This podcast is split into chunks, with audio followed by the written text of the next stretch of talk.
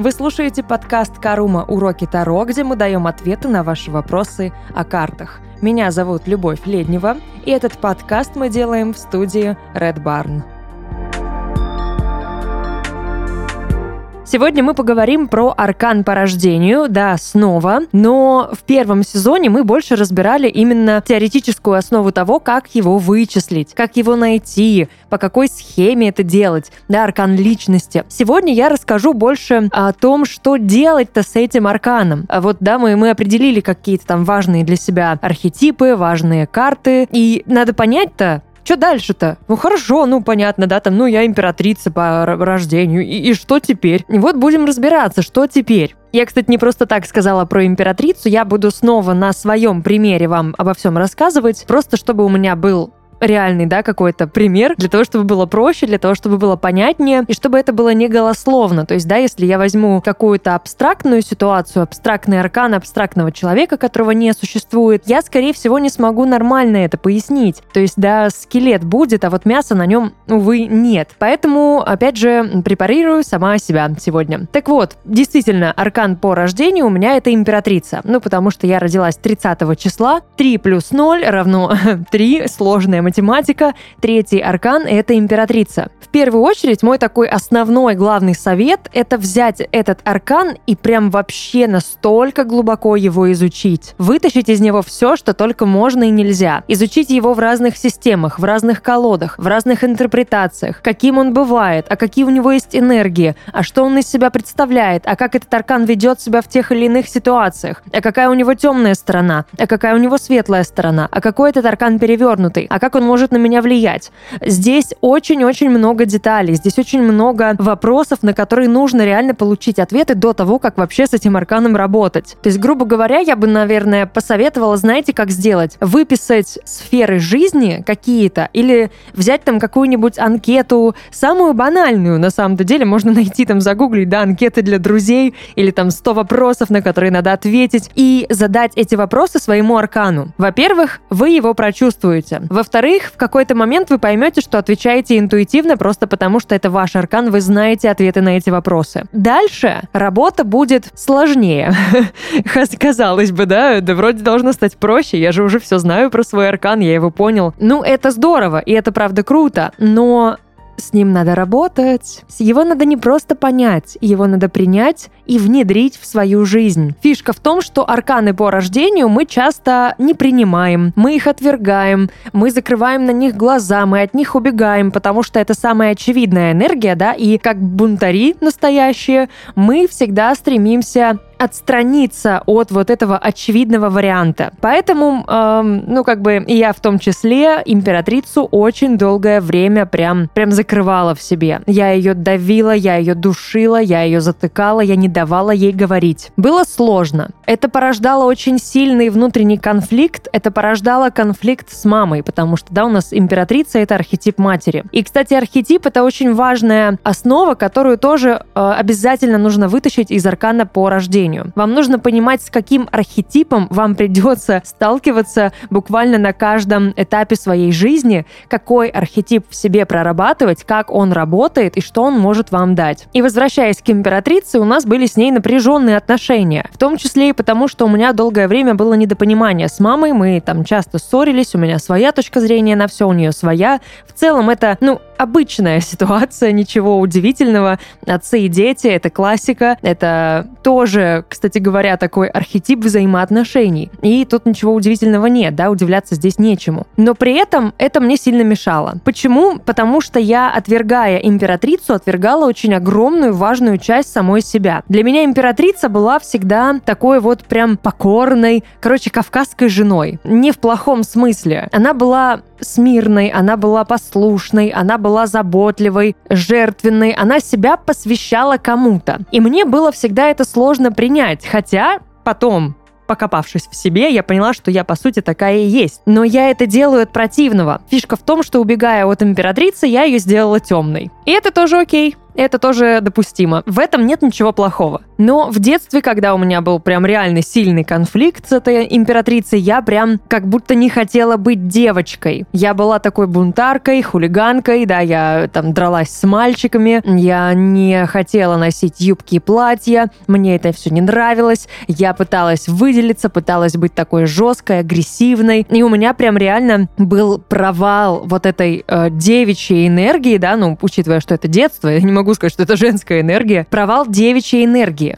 это было сложно, потому что это порождало непринятие самой себя. Конечно, тогда я понятия не имела, в чем дело. Я не знала, что происходит. Я просто не хотела быть вот такой вот милой. Я не хотела быть девочкой.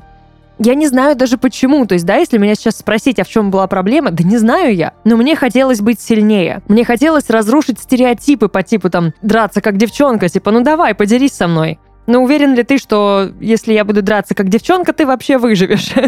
это звучит сейчас наивно, это сейчас звучит, конечно, очень по-детски, но я помню те переживания, они были непростые. Я это все говорю к тому, что как раз-таки незнание своих основ энергетических и духовных, оно может привести к вот такому разрыву, к потере себя, к отрыву от самого себя. Потом мне стало полегче.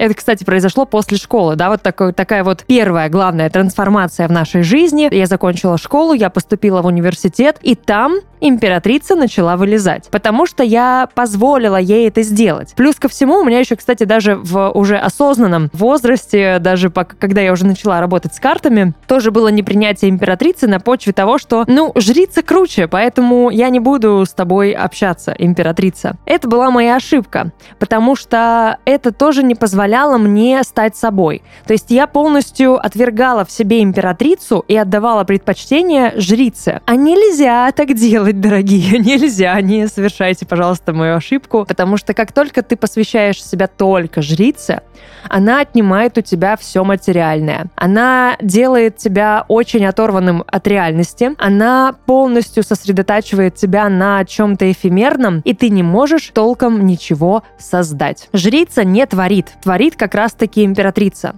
Жрица придумывает, жрица фантазирует, жрица манифестирует, визуализирует. Все процессы проходят в ее голове. И в этом была большая проблема. У меня в голове что только не творилось. Я столько всего придумывала. Я придумала такие бешеные сюжетные повороты для своей книги, что, мама дорогая, и это все жрица. Но я ничего не написала. Я не могла выдавить из себя ни строчки потому что это только было в моей голове.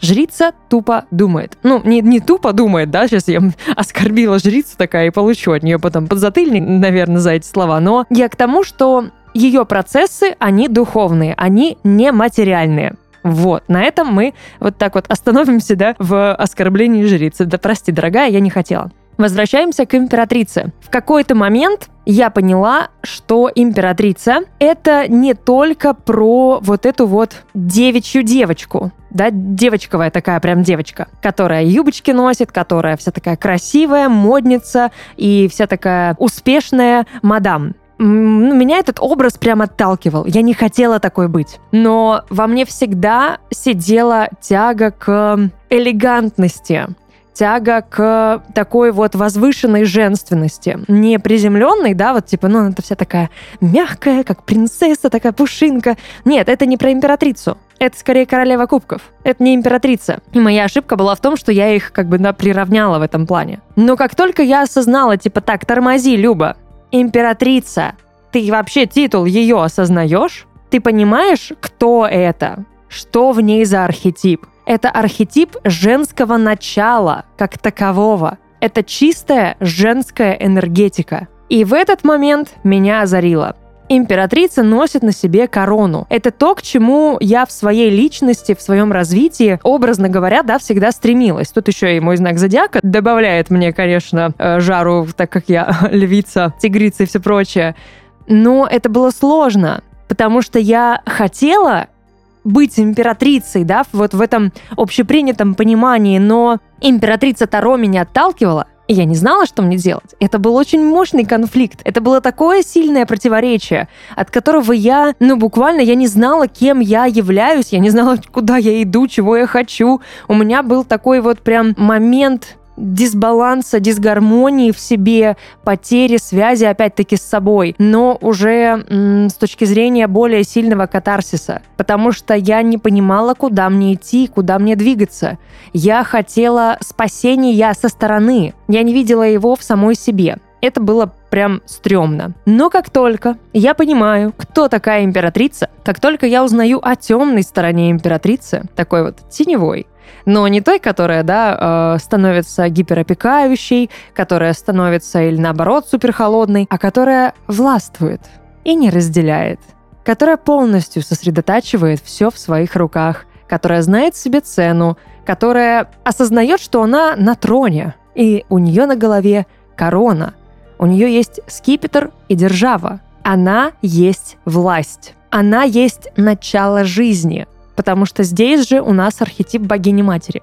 Императрица — это буквально архетип рождающей, творящей богини. Жрица — это образ такой богини именно э, духовной, а императрица — это богиня в ее вот таком воплощении материальном. И сколько бы я ни бежала от этого, сколько бы я ни говорила себе, да нет, ты больше одухотворен, ты духовная личность. Нет. Я приняла императрицу, и я такая, ого, мальчики, девочки, держитесь. Я хочу цацки, я хочу блестеть, я хочу сиять. И вот в тот момент я начала пользоваться блестками. В тот момент я начала краситься. В тот момент я начала ярко одеваться, но при этом я не теряла свою жрицу. Я не теряла свой стержень, свой характер, свою независимость, то, за что я боролась в детстве. Я поняла, кто во мне императрица, какая моя императрица. Я советую и желаю каждому понять, какой ваш аркан, лично ваш. Да, не просто там, ну, мой аркан там императрица моя императрица какая, потому что она будет отличаться от императрицы другого человека. У меня стали лучшие отношения с мамой. Все наладилось. Мы с ней набили парные татуировки с нашими фотографиями как раз-таки в стиле третьего аркана императрица. И все наладилось. Я себя слышу, я себя чувствую, я себя понимаю и принимаю, я знаю, чего я хочу. То, что я этого не делаю иногда, это другой момент. Это уже не про аркан по рождению. Хотя и про него тоже, потому что все-таки императрица и покорная в том числе и послушная, и заботящаяся. Она, она у нее столько личности, у нее столько сторон. Она многогранная, она необъятная.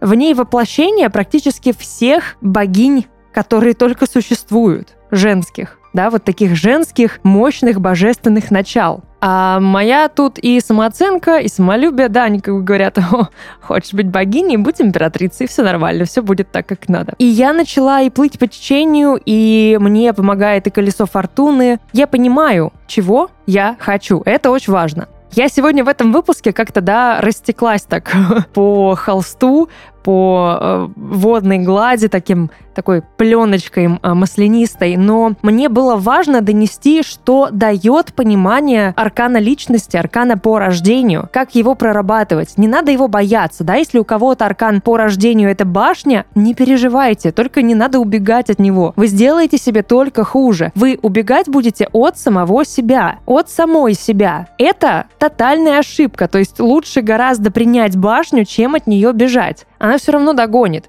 Только догонит кирпичом. Игра такая, догони меня, кирпич. Не очень приятная. Башню нужно осознать. Помедитируйте на аркан, поймите его, осознайте его, прочувствуйте его, как он реагирует, как он себя ведет, какой он, что он может дать какую он вам дает силу, какую он дает вам энергию, какой ресурс, какие плюсы есть у этого аркана, какие минусы, а как бороться с этими минусами, а можно ли эти минусы сделать плюсами, а как лично у вас работает этот аркан. Это очень кропотливая, долгая работа. И она безумно интересная при этом. Поэтому давайте дружить со своими личностями, со своими арканами, в принципе, с арканами, знать о себе много, понимать себя, любить себя, чувствовать и сиять. Такие дела. На этом сегодня все. Это был подкаст «Карума. Уроки Таро», где мы давали ответы на ваши вопросы о картах. Меня зовут Любовь Леднева, и этот подкаст мы записали в студии Red Barn. Увидимся.